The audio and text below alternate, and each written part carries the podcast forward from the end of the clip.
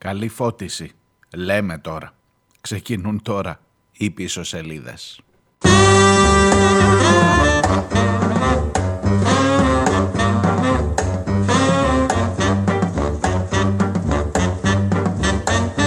I was born way down in Louisiana.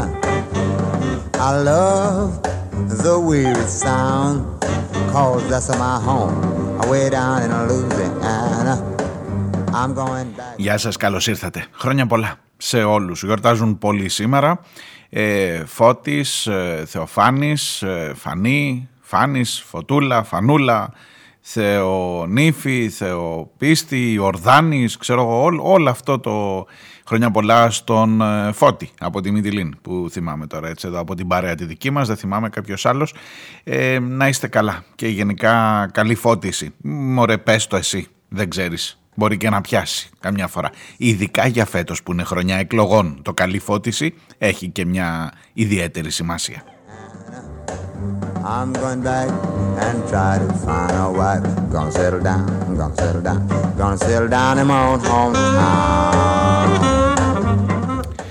Να, να ας ξεκινήσω και από τις εκλογές που μας αρέσει πάντα έτσι που ξέρεις ε, έρχεται ρε παιδί μου λίγο και αναθαρούμε όλοι.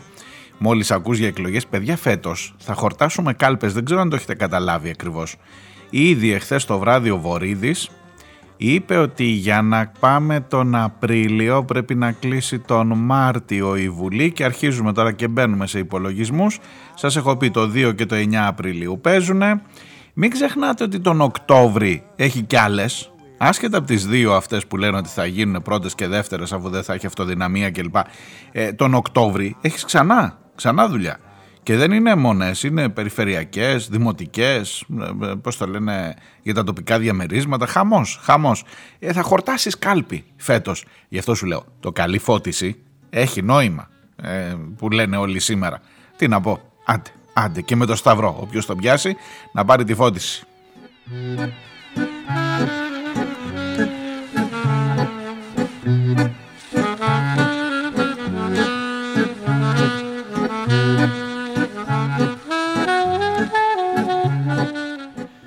Πεθαίνω για εκείνα τα πλάνα κάθε χρονιά, αλήθεια σας το λέω τώρα, μου βγαίνει έτσι λίγο μια κακία και μια ε, μέσα σε όλο το πνεύμα της κατάνοιξης που είναι, ξέρεις, όλοι μαζί ρε παιδί μου, Άγια Μέρα, να αγιάσουμε τα ύδατα. Και πάνω εκεί στο πνεύμα της κατάνοιξης βλέπεις να πέφτουν κάτι μπουκέτα και κάτι κλωτσιές κάτω από το νερό για να πιάσουν το σταυρό και κάτι τσακωμί και κάτι τέτοια που λες ρε παιδί μου, η κατάνοιξη πάντα υπάρχει γενικά παράδοση, φροντίζουμε, φροντίζουμε είναι η αλήθεια και εμείς ως λαός, ε, πάντα στα Θεοφάνεια να υπάρχει μια, ένα ντεσουδάκι ωραίο ρε παιδί μου, κάτι που έγινε περίεργο, κάτι που αυτό καμιά φορά χάνουν το σταυρό, κάτι αυτά. Τέλος πάντων, αλλά το, το καλύτερο από όλα κατά τη γνώμη μου είναι εκεί που πλακώνονται για το σταυρό. Μέσα σε πνεύμα κατάνοιξης πάντα. Τέλος πάντων, χρόνια πολλά, να είστε καλά. Ε, και το εννοώ το καλή φώτιση, αλήθεια. Είμαι ο Μάριος Διονέλης, ακούτε πίσω σελίδες, Παρασκευή έξι Ιανουαρίου των Φώτων, Θεοφάνεια. Ε, ξέρω ότι μπορεί από πολλές συχνότητες να μην ε, ακούτε σήμερα, ίσως κάποιοι σταθμοί να είναι σε αργία, είναι και το τριήμερο καταλαβαίνετε, ε, τελειώνουν οι γιορτές, άντε από Δευτέρα παιδιά τα κεφάλια μέσα, κάθε κατεργάρι στον πάγκο του και πάμε βούργια εκλογές. Οπότε ε, σίγουρα θα ακούσετε τις πίσω σελίδες, θα τις βρείτε, τώρα θα μου πεις το λέω από εδώ, άμα δεν τις, θα τις έχετε βρει ήδη για να μ' ακούτε. Αλλά τέλος πάντων θα είναι στάνταρ στο ίντερνετ, στο The Press Project, στα site, στο Radio Mera. Ε, από εκεί και μετά στους, στο Κρέτα News φυσικά και από εκεί και μετά σε όσους από τους ραδιοφωνικούς σταθμούς σήμερα δεν έχουν αργία.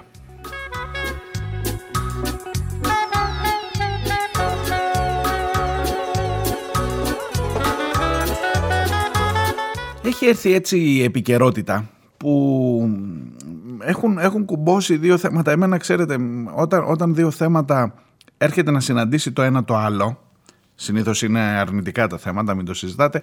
Ε, εδώ κάπως πάλι έχει μια αρνητική διάσταση. Ξέρετε τώρα ότι τα καλά νέα δεν είναι νέα, οπότε οι κακές ειδήσεις είναι ειδήσεις. Αλλά έχω να σας μεταφέρω ένα ρεπορτάζ.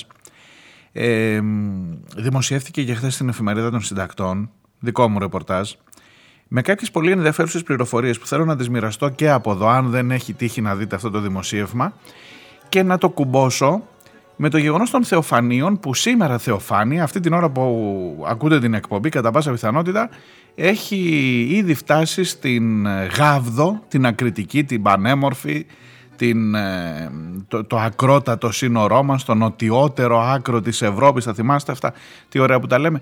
Η αποστολή, η κουστοδία θα έλεγαν άλλοι, έτσι με πιο αρνητική χρειά, του Πρωθυπουργού, διότι ο Πρωθυπουργός τιμά το νησί της Γάβδου ε, για να δείξει ότι ειδικά τους ακρίτες μας τους νοιάζεται, ειδικά τους ακρίτες μας τους έχει περιπολού και που καταλαβαίνετε. Πέρυσι μάλιστα είχε πάει και η πρώτα Θεοφάνεια πέρυσι, τώρα τι δουλειά και αυτή να είσαι στη Γάβδο, ογδόντα άνθρωποι είναι όλοι και όλοι. Ε, στη μία, τη, τη μία χρονιά στα φώτα έχεις την Κατερίνα Σακελλαροπούλου πέρυσι, φέτος έχεις Κυριάκο Μητσοτάκη. Είναι και λίγο ταλαιπωρία, αλλά βεβαίως το νησί τιμάται, τιμάται, καταλαβαίνετε, ε, και μόνο η παρουσία Πρωθυπουργού μετά από πόσα χρόνια, λέει, πάει Πρωθυπουργός στη Γάβδο. Ε, οπότε καταλαβαίνετε, καταλαβαίνετε, είναι και ειδικά για τα Θεοφάνεια που είναι μια άγια μέρα. Όλο αυτό έχει ένα συμβολισμό που είναι ότι πρέπει τα μαμ, που λέει και ο κουμπάρος από απέναντι, ε, για την προεκλογική περίοδο.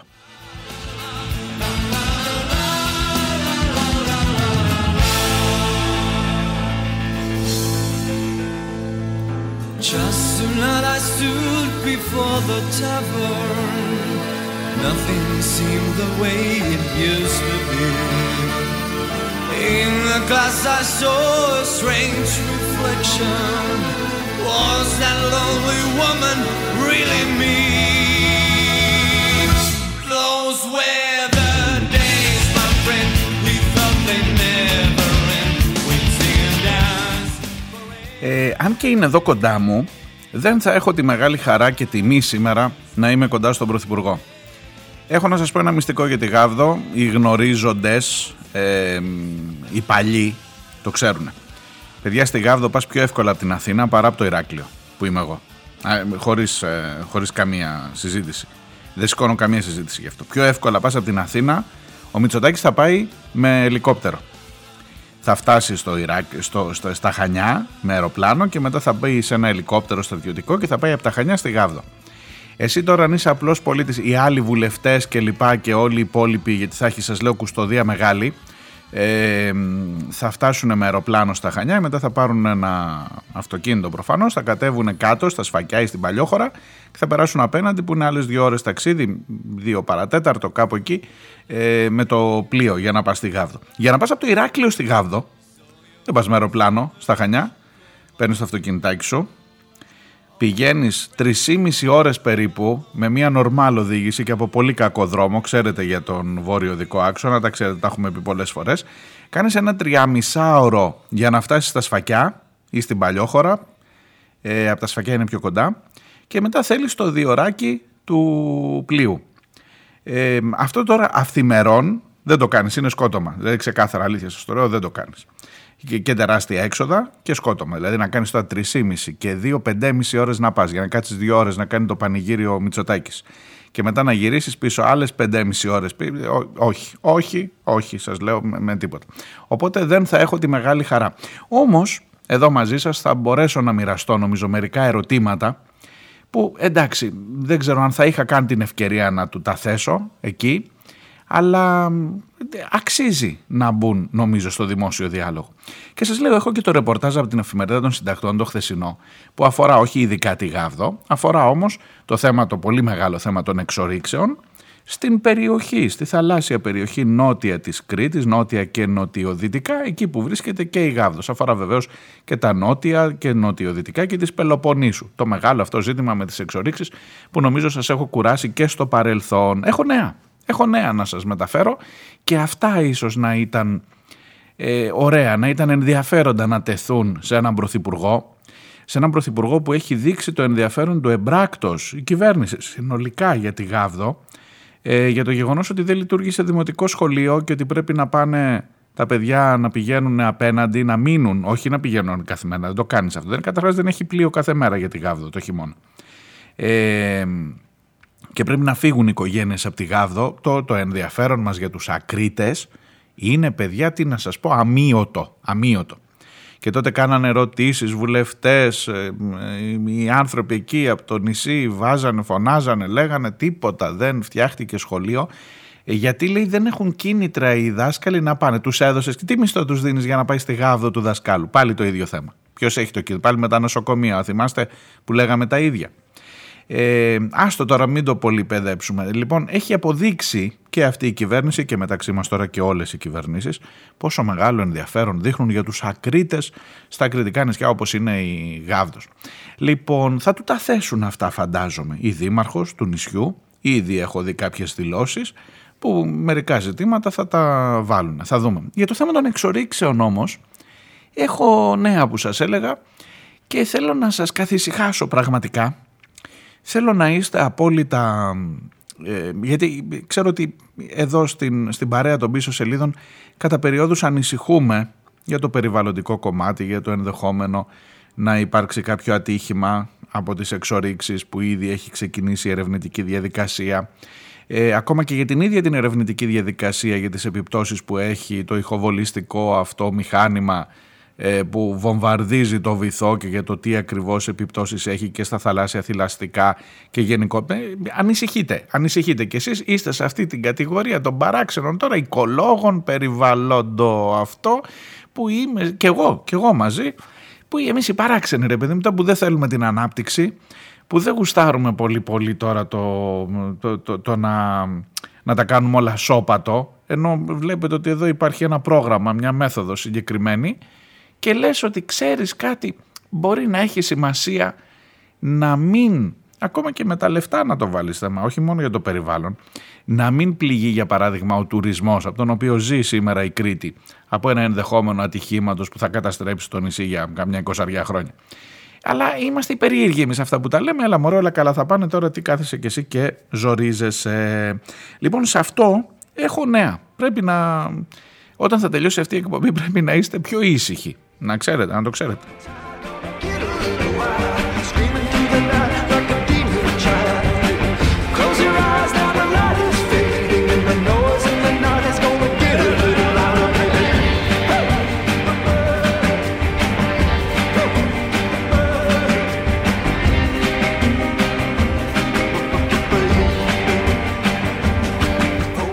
Λοιπόν, να το πιάσω λίγο από πιο πριν, από τον Οκτώβρη που μας πέρασε. Εκεί γύρω στις εικοστή πέμπτη Οκτωβρίου μαθαίναμε ότι ξεκίνησαν οι έρευνες. Ήταν την περίοδο ακριβώς, αν θυμάστε, που είχε σκάσει μεγάλη αναμπομπούλα με τις υποκλοπές. Τότε που μαθαίναμε για τον Φλόρο, τότε που μαθαίναμε για, τις, για τους υπουργούς, για τον Χατζηδάκι κλπ. Ε, και ήταν η συνέντευξη του Χατζηνικολάου, η συνέντευξη του Μητσοτάκη στο Χατζηνικολάου, ναι, μπορείς να το δεις και ανάποδα, ε, καμιά φορά, η συνέντευξη του Μητσοτάκη στο Χατζηνικολάου, που μέσα σε όλο εκείνο το, ε, το ζήτημα που έκαιγε, μετά είπε για να πάμε και στα άλλα θέματα και είπε σας λέω ότι θα έχουμε τις εξορίξεις σε λίγες μέρες, ξεκινάνε. Αυτό είχε γίνει εφτά Νοεμβρίου, αλλά... Είχαμε αποκαλύψει ήδη από πριν και το Save Greek Seas είχε αποκαλύψει και η εφημερίδα των συντακτών ξανά ότι οι, οι, οι έρευνες για τις εξορίξεις είχαν ξεκινήσει ε, ήδη από τις εικοστή πέμπτη Οκτωβρίου.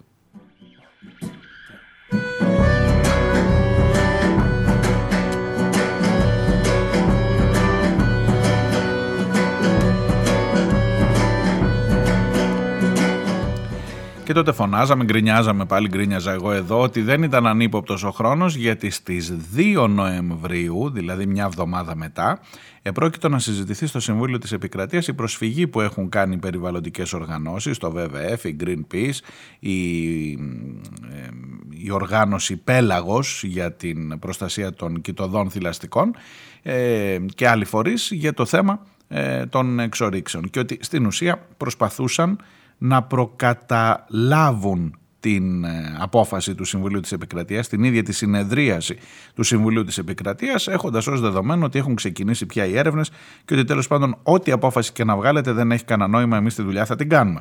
Η απόφαση δεν έχει ακόμα εκδοθεί του Συμβουλίου της Επικρατείας και μάλλον, μάλλον Ε, φαίνεται ότι θα τους κάνει το χατήρι το Συμβούλιο της Επικρατείας. Εξάλλου καταλαβαίνετε ότι η δικαιοσύνη, τα έχουμε ξαναπεί αυτά, δεν θέλω τώρα να ε, επαναλαμβανόμαστε για το τι ακριβώς ρόλο παίζει σε όλο αυτό το ζήτημα το τεράστιο της ανάπτυξης.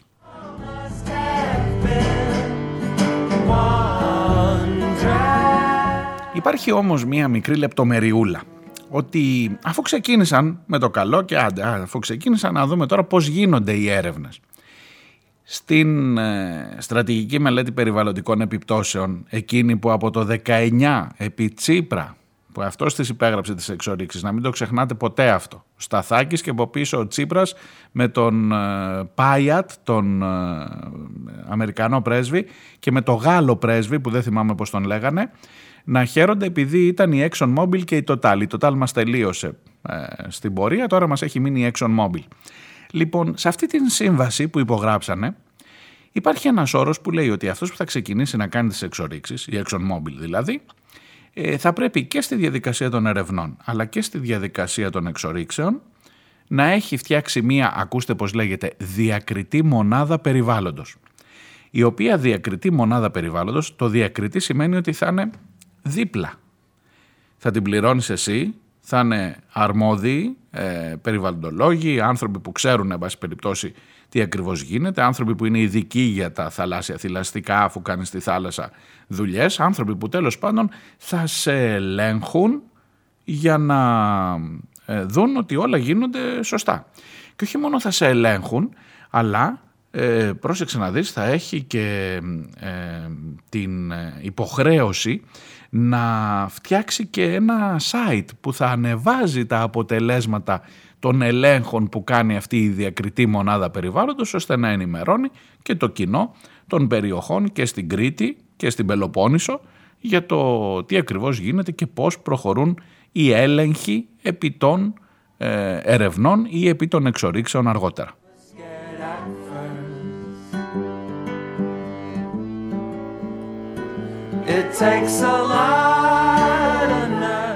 Ελάτε να βάλω μερικά εισαγωγικά που είναι πάντα ωραία και δίνουν καλύτερη εικόνα από τον τρόπο που τα λέω εγώ.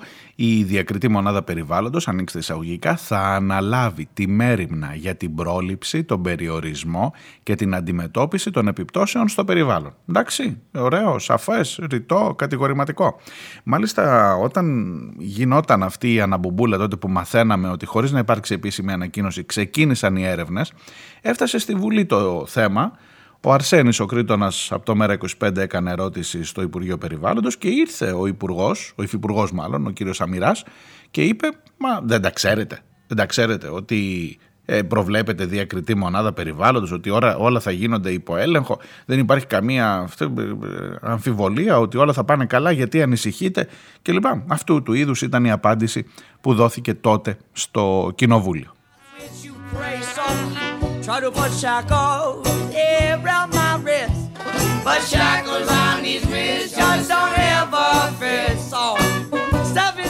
Και μάλιστα όλα αυτά θα γίνονται και υπό την επίβλεψη της ελληνικής διαχειριστικής εταιρείας υδρογων ανθράκων, η οποία είναι αυτή που τυπικά αναθέτει τη διαδικασία των ερευνών κλπ. κλπ.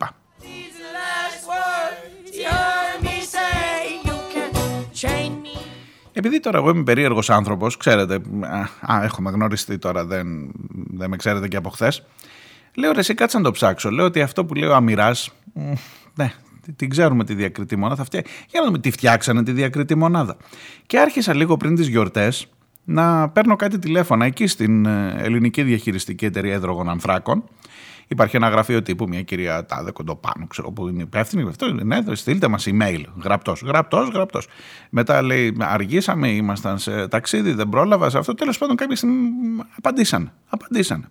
Λοιπόν, να σας πω καταρχάς τι ρωτούσα εγώ. Ποια είναι τα μέλη αυτής της ομάδας. Ε, φτιάχτηκε η ομάδα. Τη φτιάξατε. Την ομάδα, την, διαχει... την διακριτή μονάδα περιβάλλοντος που θα ελέγχει αφού κάνετε ήδη έρευνες. Ε, ποια είναι τα μέλη της, ποιες είναι οι ιδιότητές τους, είναι πάνω στο πλοίο ή είναι απ' έξω και παίρνουν αυτό. Τέλος πάντων, ρωτούσα μερικά βασικά πράγματα που δεν έχει στο περιθώριο, ρε παιδί μου, στη Βουλή. Ένας δημοσιογράφος μπορεί να ρωτήσει πιο, πιο σε βάθος. Ε, και περιμένουμε να πάρουμε απάντηση. Περιμέναμε, περιμέναμε, περιμέναμε. Από τις πέντε Δεκεμβρίου, να φανταστείτε, ξεκίνησε αυτή η ιστορία. Τελικά, κοντά στις είκοσι Δεκεμβρίου, κάπου εκεί, πήραμε ένα email Το οποίο λέει αστιεύεστε. Είναι δυνατόν να είχαμε ξεκινήσει χωρίς να φτιάξουμε την διακριτή μονάδα περιβάλλοντος? Βεβαίως και υπάρχει διακριτή μονάδα περιβάλλοντος και ελέγχει τα πάντα. Ωραία. Και ποιος, από ποιους αποτελείται? Εκεί υπήρχε ένα κολπάκι, δεν μου έγραψε ονόματα, τάδε, τάδε, τάδε επιστήμονας ένα, επιστήμονας δύο, μου έγραψε τις ιδιότητες των ανθρώπων αυτών.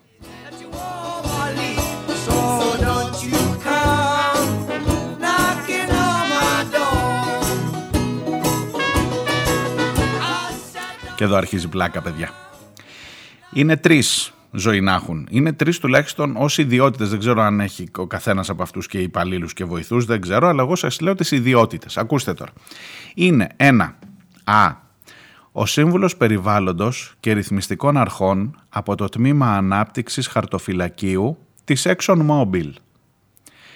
Environmental and Regulatory Advisor Exxon Mobil Upstream Portfolio Development. Σας το λέω και στα αγγλικά έτσι όπως το πήρα. Μετά ο δεύτερος, Β. Ο Διευθυντής Επιχειρήσεων Venture του, προγράμματος, του παραρτήματος της ExxonMobil στην Κύπρο, Venture Operations Manager ExxonMobil Exploration and Production Cyprus, και Γ. Γου, ο Σύμβουλος Λειτουργίας, Ασφάλειας, Υγείας και Περιβάλλοντος, επίσης από το παράρτημα της ExxonMobil στην Κύπρο. Operations, Integrity, Safety, Security, Health and Environmental Advisor, ExxonMobil Exploration and Production Cyprus. Είναι το αγγλικό.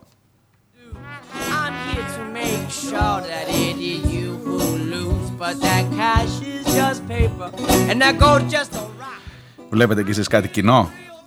Και στους τρεις υπάρχει εκείνη η κοινή λεξούλα, οι δύο λεξούλες, ExxonMobil.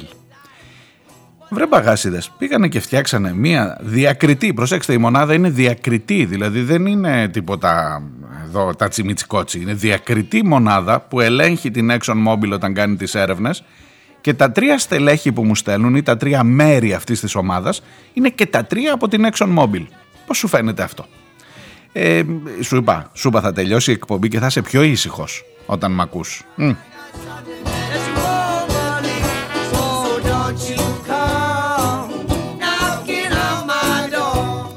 Υπεύθυνος για την, δε, για την επικοινωνία της συγκεκριμένης μονάδας, εκεί δηλαδή που με παρέπεμπε το email το απαντητικό από την ε, ελληνική αρχή διαχειριστική, πώς σας την είπα στην αρχή, ελληνική διαχειριστική εταιρεία υδρογονανθράκων, ήταν ένας κύριος Μιχάλης Μιχαήλ, κυπριακό επώνυμο και όνομα όπως καταλαβαίνετε, όνομα-τεπώνυμο, οπότε ε, τον έψαξα λίγα και ο κύριος Μιχάλης Μιχαήλ είναι διευθυντής, διευθυντής στην ExxonMobil της Κύπρου. Υπέροχο, υπέροχο.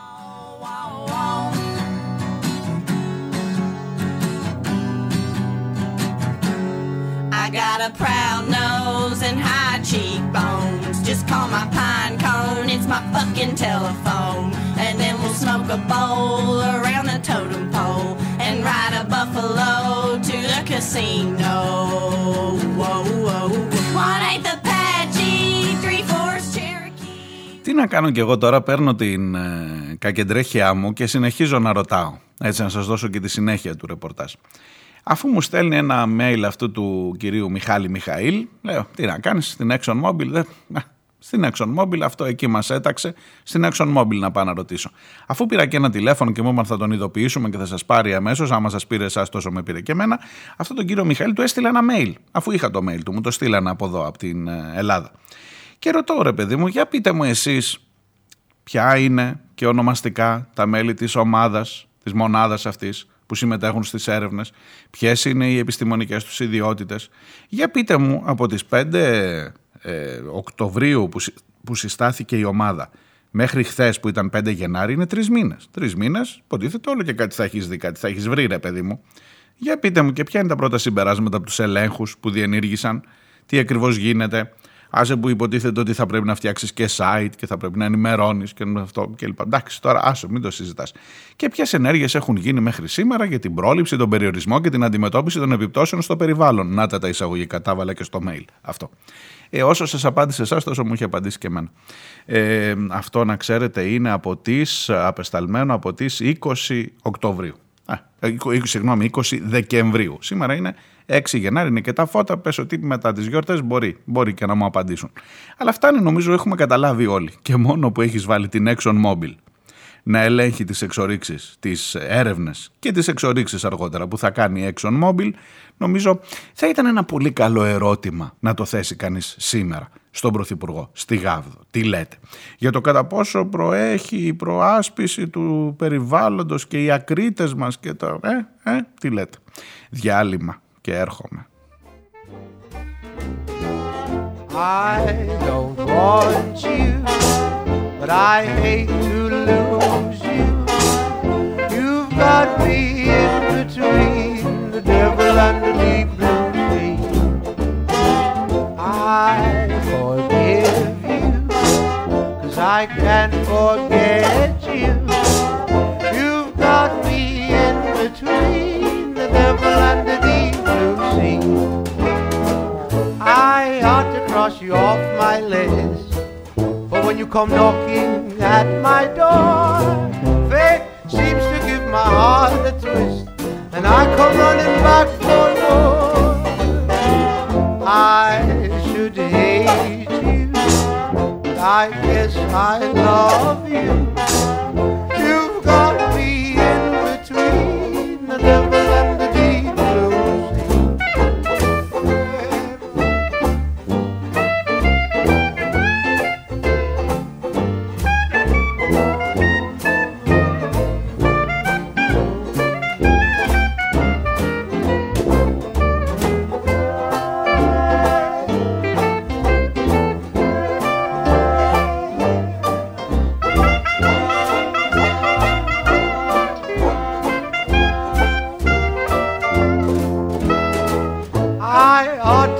You off my list, but when you come knocking at my door, fate seems to give my heart a twist, and I come running back for more.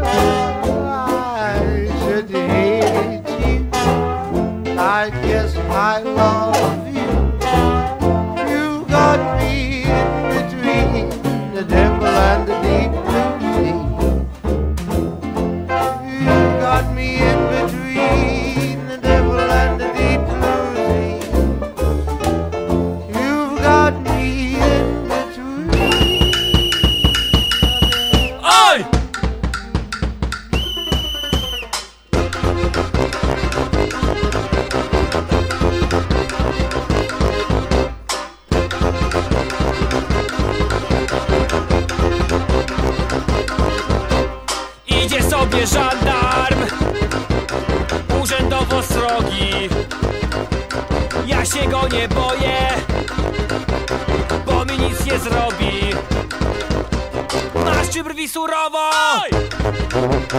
Oczy we mnie wpiera,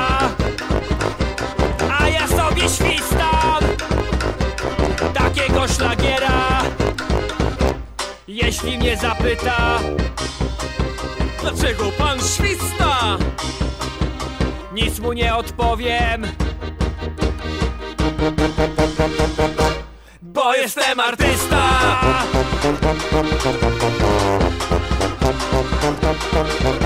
Oj!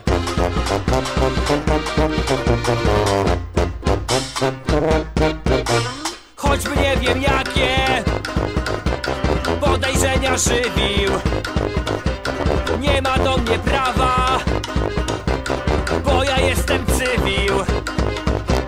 Cywił ci ja cywił, piękna to pozycja, dla mnie nie jest żandarm, dla mnie jest policja. Jeśli mnie zapyta, dlaczego pan śwista, nic mu nie odpowiem, bo jestem artysta.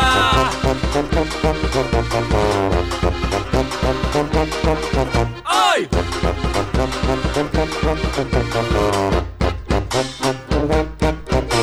Nawet się uśmiechnę, nawet się pomizdzę, z całą galanterią powiem, na co gwiżdżę.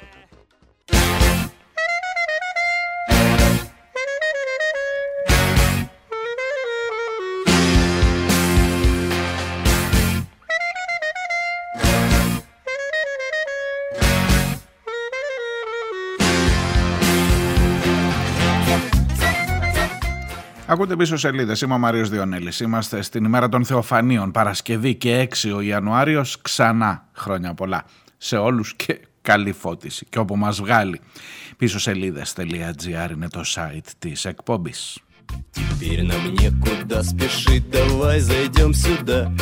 И наплевать, что завтра не суббота, а среда.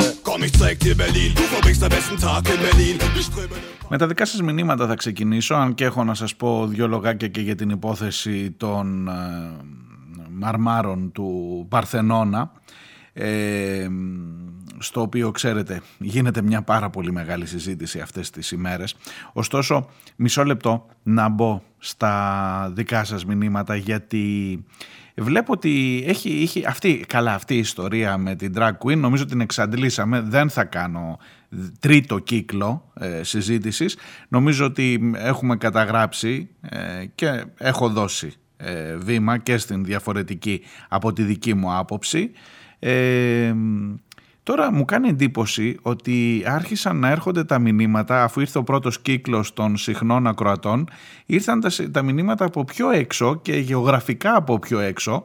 Ζηρίχη, Λονδίνο, Γαλλία, Χανιά, αυτό είναι εδώ κοντινό, ε, και έτσι σαν να ήσασταν έτοιμοι να κάνετε την, την δεύτερη, την τρίτη επέλαση, η απ' έξω, η εκτός συνόρων, που νομίζω ότι έχει μία σημασία. Το ότι βλέπετε τα πράγματα χωρίς να ζείτε εδώ, ε, ίσως καμιά φορά λίγο πιο καθαρά, ίσως λίγο πιο κοινικά, αν μου επιτρέπετε τον ε, χαρακτηρισμό. Και αυτό είναι κυρίως που θέλω να μοιραστώ και με τους υπόλοιπους.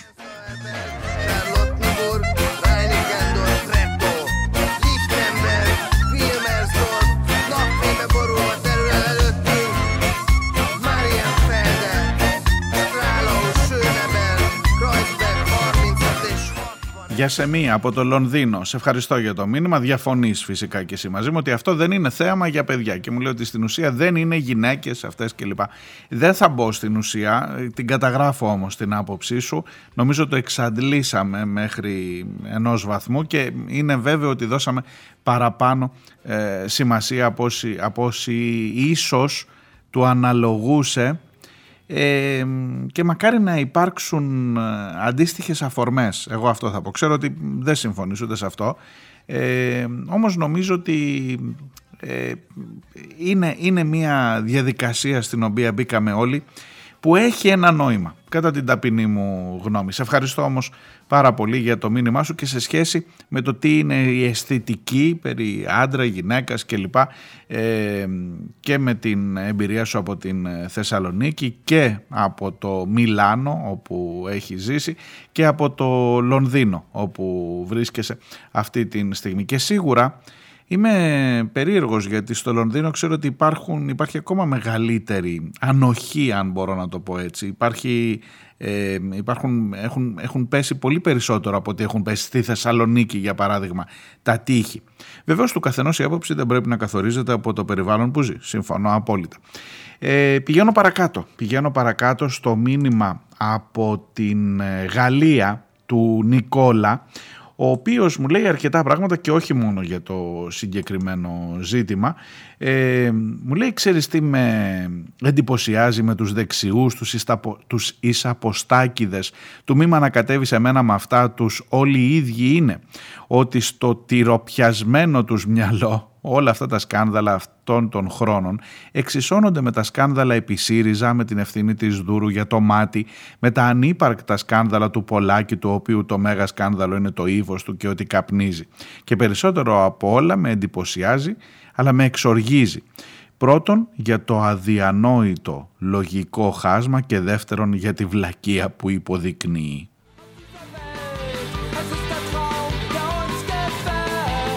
Για την υπόθεση της Πάτρας μου έχει γράψει πολλά και ο Χρήστος. Ο Νικόλας από την Γαλλία μου λέει, ε, βγήκε ο άνθρωπος και είπε ότι του έκαναν απλά πλάκα. Πόσο υπάνθρωπος πρέπει να είσαι για να κάνεις τέτοια πλάκα σε έναν τέτοιο άνθρωπο. Πόσο μακάρι να ήταν όλοι οι άνθρωποι με νοητική στέρηση. Εγώ αν είχα μαγαζί, επιχείρηση, οτιδήποτε, αυτόν τον άνθρωπο θα τον προσλάμβανα εδώ και τώρα. Es gibt keine Liebe.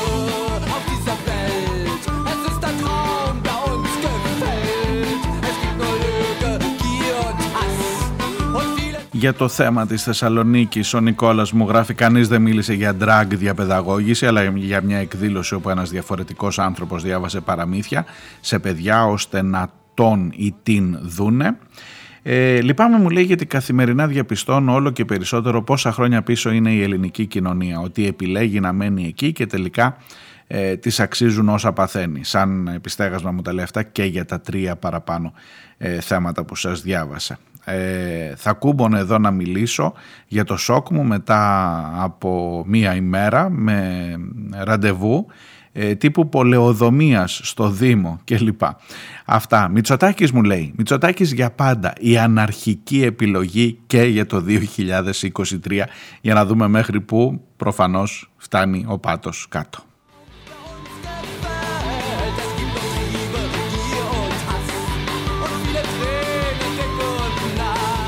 Και μου έχει στείλει και ένα συμπληρωματικό μήνυμα που μου λέει για το θέμα των drag queen, ότι μεγαλώνει τα παιδιά τους στη Γαλλία. Δεν είχα ασχοληθεί ποτέ με το πόσο ε, ένα αγοράκι παίζει με κούκλες ή με κουζίνες κλπ. Δεν θεωρείται κάπως εδώ αυτό.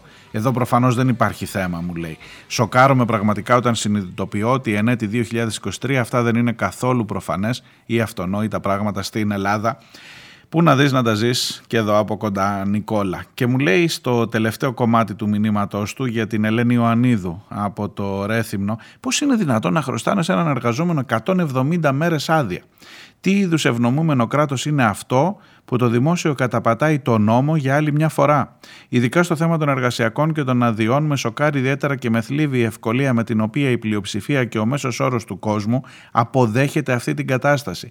Με εκπλήσει εξαιρετικά ότι το να πούμε εννοείται ότι θα ζητήσω και θα πάρω άδεια όποτε θέλω, πλην αν υπάρχει σοβαρός και συγκεκριμένος λόγος, είναι ριζοσπαστικό στην Ελλάδα του δύο χιλιάδες είκοσι τρία. Ούτε στο εξήντα δεν είστε, στην εποχή του Μπαρμπαθωμά είστε. Χτύπα κι άλλο, χτύπα κι άλλο, Νικόλα, από εκεί απ' έξω που είσαι εσύ. Γι' αυτό σου λέω, καμιά φορά γίνεστε κοινικοί, αλλά ψέματα δεν λέτε, ψέματα δεν λέτε. Οπότε δεν έχω να πω τίποτα περισσότερο.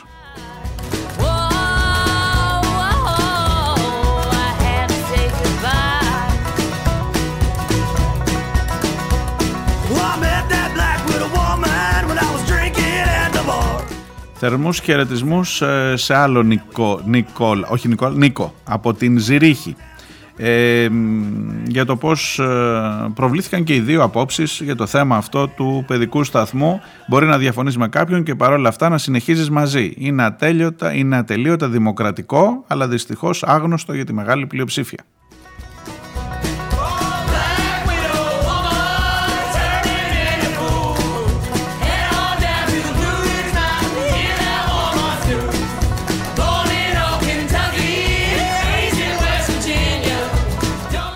Η Κατερίνα από τα Χανιά μου γράφει για το θέμα των φαρμάκων. Πάω φαρμακείο κάθε μήνα περίπου, τυχερή μου λέει, και παίρνω δύο κουτιά παυσίπονα.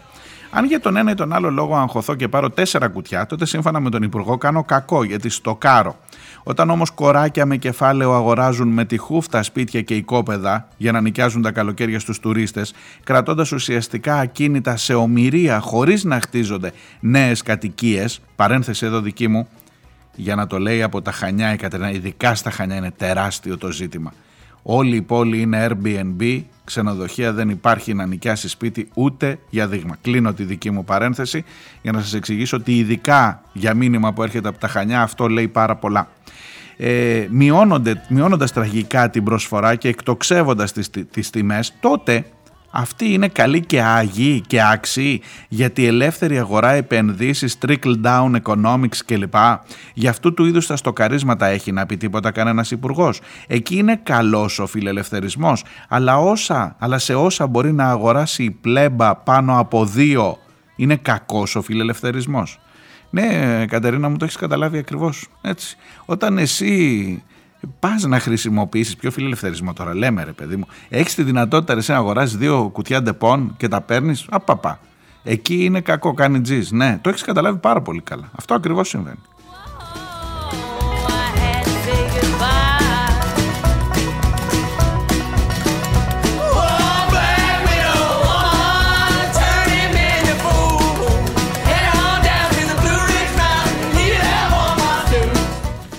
Ο Μπερσέκερ μου λέει τον πόνο του από την ε, Κέρκυρα για την ιστορία του Ρεθύμνου. Χρόνια πολλά, καλή χρονιά, Μπερσέκερ.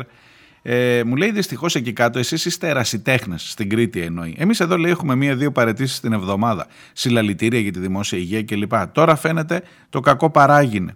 Ε, διαβάζω σήμερα, μου λέει πως θα τον φάνε το διοικητή του νοσοκομείου Κέρκυρας, πρόλαβε όμως και άφησε έργο σε εισαγωγικά.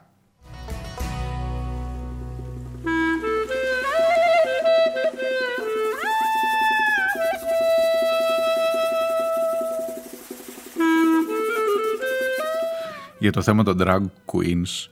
Ο... Καλά, έχω πάρει αρκετά μηνύματα, δεν τα διάβασα, πρέπει να σας πω όλα. Ειδικά αυτά που μάλλον είμαστε στο ίδιο μήκος κύματος, γιατί θέλησα, είχα έτσι μια αίσθηση ότι πρέπει να δώσω και στην άλλη ε, πλευρά. Ε, για τη σχέση με το, με το εκκλησίασμα, με, το, με, το, με, το εκκλησιαστικ, με τα εκκλησιαστικά δρόμενα, εδώ ο Μπερσέκερ με βάζει σε πειρασμούς. Μου λέει, άμα θέλεις να μιλήσουμε για κακοποίηση μικρών παιδιών, ας μιλήσουμε για τις βαφτίσεις. Ε, και είχα πάρει και άλλα μηνύματα που λέει ότι drag show δεν είναι όταν πηγαίνω, δηλαδή άμα είναι πολύχρωμα κλπ. Άμα είναι μαύρο κατά μαύρο και κάνει ένα show που τα πάμε τα παιδιά αφιδώς, τα κοινωνάμε και αυτό δεν είναι. Αλλά α, μου το γράφει από κάτω, μου λέει να μην επεκταθώ γιατί έχουμε και εκλογές, να μην χάνουμε ψήφους. Εντάξει, Μπερσέκερ.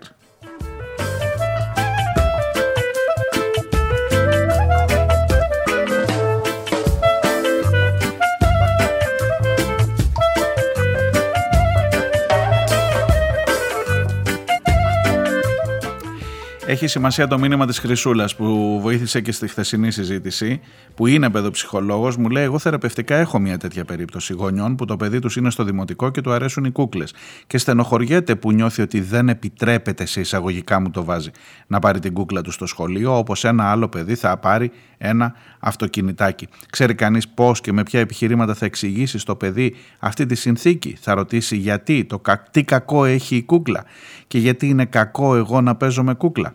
Έχει αναρωτηθεί κανείς από όσους κρίνουν όλοι αυτοί οι μάτσο άντρες πώς νιώθουν αυτές οι οικογένειες. Το θέμα δεν είναι η drag queen, είναι η έλλειψη ενσυναίσθησης και συμπόνιας και ανθρωπιάς.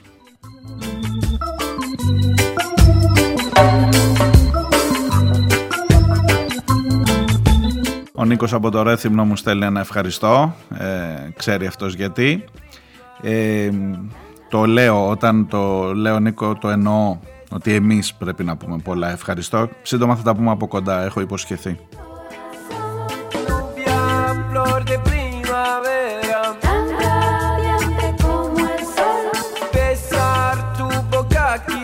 Λοιπόν, νομίζω ότι έχω τελειώσει με τα μηνύματα αυτά που έχουν να κάνουν με το θέμα drag queen. Μας πέδεψε πολύ. Καλώς μας πέδεψε. Καλώς μας πέδεψε. Είναι σοβαρό ζήτημα. Σας τα λέγα και χθες, αλλά θα το κλείσω κάπου εδώ. Ε, θα το κλείσω με τη σκέψη σε εκείνο το παιδί, και ξέρετε σας μιλώ από έναν τόπο όπως η Κρήτη που έχει και ένα Βαγγέλη Γιακουμάκη ως θύμα της μάτσο αντρίλας, της κριτικής κλπ. Μετράνε αλλιώς τα πράγματα εδώ. Θα την κλείσω σε, με τη σκέψη σε ένα παιδί που δεν το ξέρω προσωπικά, σε ένα μικρό παιδί που έτυχε να έρθει το δικό μου το παιδί και να μου πει ότι ο Τάδε, ξέρω εγώ, Γιωργάκης ας τον πούμε, κλαίει γιατί ο μπαμπάς του τον μάλωσε που έβαλε ροζ όλη τη ζωγραφιά, που έκανε με όλη τη ζωγραφιά με ροζ χρώμα. Και έκλαιγε που δεν τον αφήνουν να ζωγραφίσει με ροζ. Για να καταλάβετε, από αυτό και κάτω δεν είναι η drag queen η λύση του προβλήματος σε καμία περίπτωση. Αλλά το πρόβλημα υπάρχει, είναι εδώ και αν δεν το δεις στα μάτια θα κάνεις κακό. Θα κάνεις κακό στα παιδιά σου. Το κλείνω και τελειώνω με αυτό.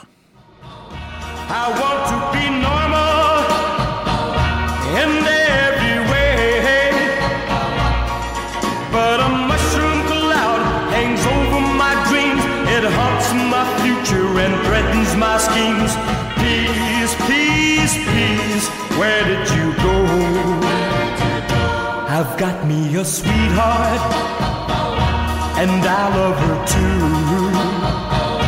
We want to make big plans, but what can we do? When I'm... Ο Χρήστος μου έχει γράψει πολλά, μου έχει γράψει για τον Νότη Μαυρουδή, έναν άνθρωπο και καλλιτέχνη που τον χαρακτήριζε η ευγένεια, η διακριτικότητα, η σεμνότητα. πάντα με το θάρρος της γνώμης του, δεν δίστασε να πάρει θέση απέναντι στον πανίσχυρο εκείνη την εποχή, επικοινωνιακά τουλάχιστον, Σαβόπουλο με την οδή στον Διονύση. Όπως συμβαίνει, μου λέει, συνήθως η απώλεια τέτοιων ανθρώπων είναι, είναι κυρίως για το άμεσο περιβάλλον τους. Για όλους τους υπόλοιπους είναι σαν να μην έφυγαν, συνεχίζουν να υπάρχουν μέσα από το έργο τους. Ο Νότης Μαυρουδής θα κυδευτεί με πολιτική κηδεία, γιατί προφανώς ήταν ταγμένος ε, ψυχήτε και σώματι στην αριστερά, ε, στο Χαλάνδρι αύριο Σάββατο.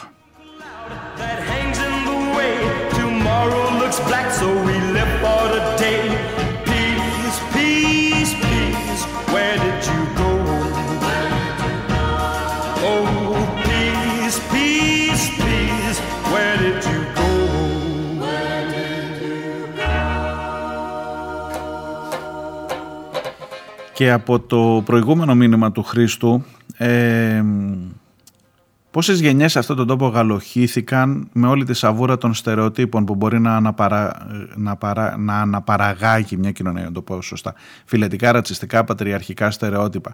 Ε, δεν πήγε βέβαια και πολύ καλά αυτό, μου λέει, εντελώς ενδεικτικά ο μάτσο Ελληνάρας που δεν παίζει με μπάρμπι, αλλά οι περισσότεροι α, μια χαρά λούφαξε όταν μπαινόβγαιναν στη χώρα. Κάποιοι τρίτο-τέταρτοι υπάλληλοι τύπου Γερούν και Τόμσεν, αντί να αντιδράσει, προτίμησε τότε να παίζει με τις κούκλες του και να αναθέσει βεβαίως βεβαίως ξανά την εξουσία στους υπαίτιους της δυστυχίας του. Όλα αυτά μπροστά στα παιδιά του, για να ζουν τα παιδιά μαζί του μέχρι τα σαράντα τους ή να φεύγουν βλαστημώντας για το εξωτερικό.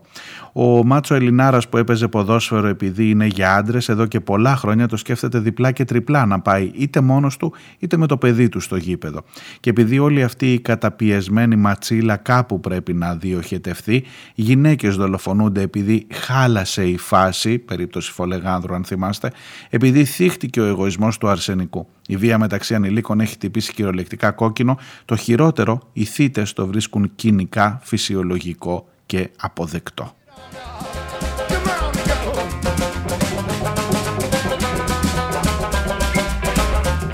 Για την υπόθεση της Πάτρας, ο Χρήστος μου λέει, τύπης ανθρωποειδή με δύο χέρια, δύο πόδια και κούφιο κρανίο, σπάνε πλάκα και λαμπαδιάζουν έναν άνθρωπο επειδή νιώθουν ανώτεροι και ισχυρότεροι από αυτόν. Και όχι μόνο αυτό, αλλά διαδίδουν τη σαπίλα τους για να συναντηθεί με τα like των άλλων δίποδων που επιχαίρουν και το βρίσκουν διασκεδαστικό. Στοίχημα ότι λίγο πολύ είναι οι ίδιοι που αναρτούσαν δηλητήριο για τον παραβατικό σε εισαγωγικά Κώστα Φραγκούλη.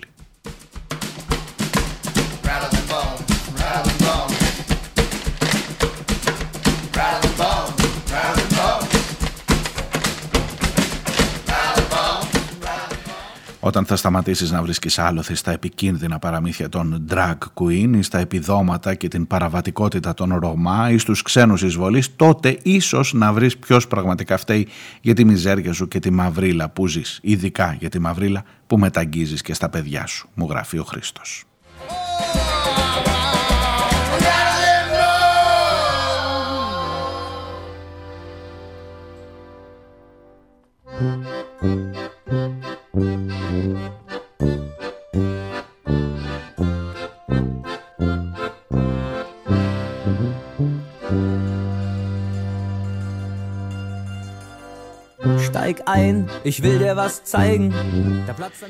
Δύο τελευταία θέματα στα πέντε λεπτά περίπου που μου απομένουν. Θέμα πρώτο, γλυπτά Παρθενώνα. Ε, τεράστιο ζήτημα, τεράστιο ζήτημα ε, προσπαθώντας να το εμπλέξουμε με τις εκλογές ειδικά. Όπως ίσως έχετε καταλάβει, πρέπει να γίνει μια βαβούρα γύρω από τα Μάρμαρα. Ακόμα και να μην έρθουν τα Μάρμαρα του Παρθενώνα, πρέπει να φανεί ότι ο Μητσοτάκης κάνει ό,τι μπορεί για να έρθουν. Το γεγονός ότι τα βρετανικά δημοσιεύματα πατάνε πάνω σε αυτό, οι Βρετανοί συνολικά, που είναι μάλλον λίγο πιο οργανωμένο κράτος και λίγο πιο πονηρό κράτος από εμάς. Ε, το γεγονός ότι πατάνε πάνω σε αυτό, στην πρεμούρα τη δική μας εν ώψη των εκλογών και στις άτυπες αλλά πολύ ουσιαστικές και με ουσιαστικό αποτέλεσμα από ό,τι φαίνεται, αρνητικό αποτέλεσμα, επαφές που έκανε ο Κυριάκος Μητσοτάκης στο Λονδίνο ε, μαζί με υπουργούς, με τον ε, διευθυντή του Μουσείου του Βρετανικού, ένας πρωθυπουργός με ένα διευθυντή μουσείου. Ούτε καν σε, σε κοινό επίπεδο ένας διευθυντής μουσείου ή ένας υπουργός έστω, ο πρωθυπουργός ο ίδιος. Και η πόρτα που έφαγε και το γεγονός ότι το Βρετανικό Μουσείο επιμένει ότι είναι ιδιοκτησία του τα γλυπτά του Παρθενώνα. Και το γεγονός ότι τώρα τα βρετανικά δημοσιεύματα έρχονται, έρχονται κατά κύματα και αμερικανικά. Κατά κύματα και λένε ότι πλησιάζει η ώρα της ανταλλαγής, προσέξτε τις λέξεις, και ότι δείχνουν ακόμα και πια ε, συγκεκριμένα ε, εκθέματα από τα ελληνικά μουσεία θα στείλουμε στο Βρετανικό ως ανταλλαγή για να πάρουμε για μερικά χρόνια τα γλυπτά του Παρθενώνα. Και μόνο που βάζεις τον όρο ανταλλαγή πάνω από ότι είναι δικά τους, και μόνο ότι όλο αυτό το παιχνιδάκι γίνεται για να φέρουν την Ελλάδα σε δύσκολη θέση και να υιοθετήσει την κυριότητα, την άποψη, την, την θεωρία περί κυριότητας των γλυπτών από το Βρετανικό Μουσείο, και όλα αυτά τα παίρνει το ελληνικό μηντιακό σύστημα. Έχει μια πάρα πολύ συγκεκριμένη καταγγελία η Δέσποινα Κουτσούμπα, η πρόεδρος του Συλλόγου Ελλήνων Αρχαιολόγων, που λέει στα μέσα ενημέρωσης σε εμάς: σταματήστε να είστε ανόητοι στην ουσία, σταματήστε να αναπαράγετε αυτή την προπαγάνδα για να κάνετε καλό στο Μητσοτάκη. Οποιαδήποτε κουβέντα γίνεται στη Βρετανία αυτή τη στιγμή γίνεται με δεδομένο ότι τα, Βρετα... τα... τα γλυπτά ανήκουν σε εισαγωγικά στο Βρετανικό Μουσείο. Και όσο παίζεις αυτό το παιχνίδι βγαίνεις χαμένος. Την ώρα που το ίδιο το Βρετανικό Μουσείο έχει πάρα πολύ μεγάλη πίεση δεχτεί τα τελευταία χρόνια και από τη βρετανική κοινή γνώμη ακόμα για την επιστροφή των γλυπτών. Και εμείς καθόμαστε και συζητάμε τι θα ανταλλάξουμε, το συζητάμε στα μέσα ενημέρωσης τι θα ανταλλάξουμε, λες και το θέμα της ανταλλαγής, και δέησε το Υπουργείο να βγάλει μια ανακοίνωση που λέει ότι δεν τίθεται θέμα νομής ιδιοκτησίας κλπ. Για την ανταλλαγή δεν λέει τίποτα.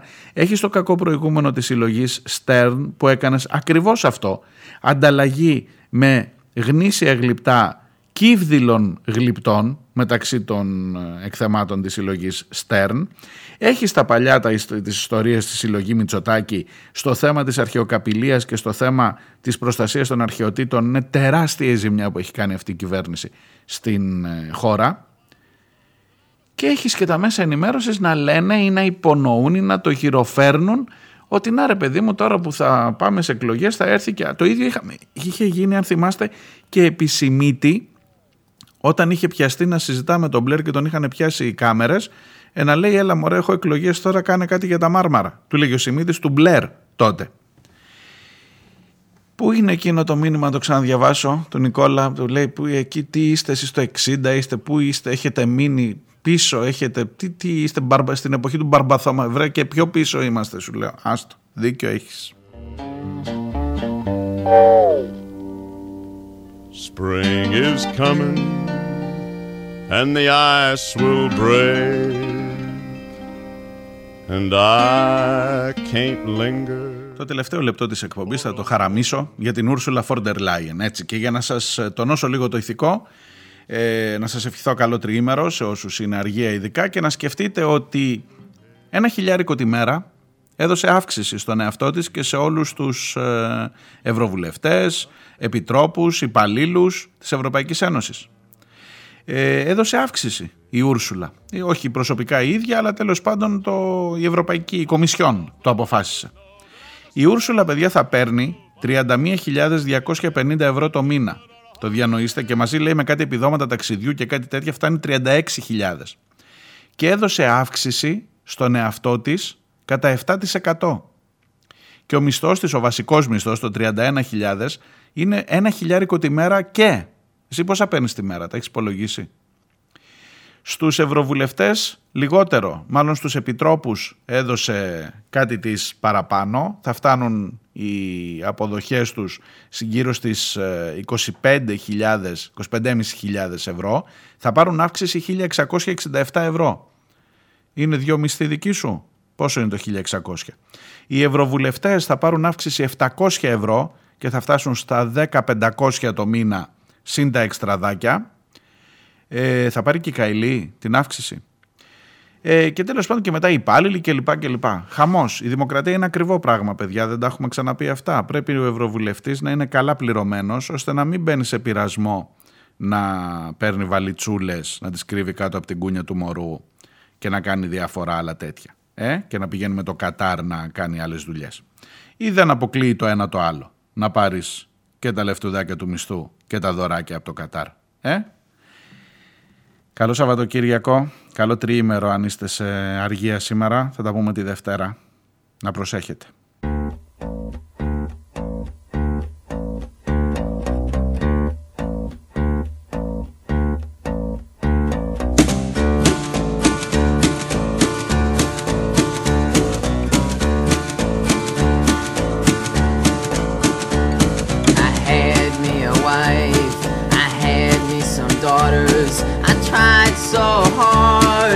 Never knew still waters, nothing to eat and nothing to drink.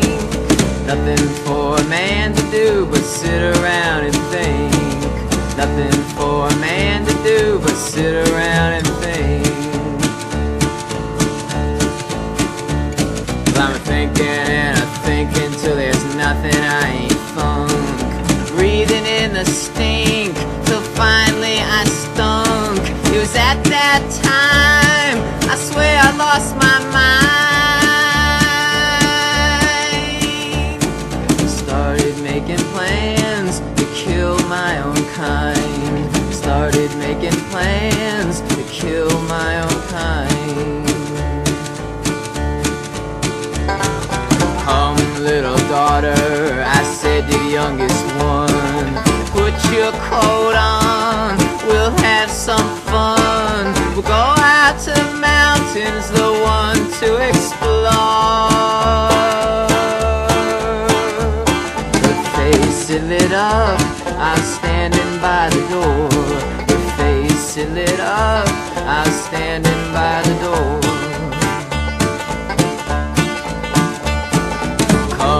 Little daughter, I will carry the lanterns. We'll go out tonight, we'll go to the caverns. We'll go out tonight, we'll go to the caves. Kiss your mother goodnight, and remember that God saves.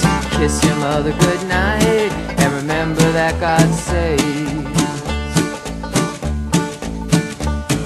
I led her to a hole, a deep black well. I said make a wish, make sure not tell. And close your eyes dear and count to seven. You know your papa loves you, good children go to heaven. You know your papa loves you, good children go to heaven. I gave her a push, I gave her a shove. I pushed with all my might, I pushed with all my love. I threw my child into a bottomless pit. Screaming as she fell, but I never heard her hit. She was screaming as she fell, but I never heard her hit.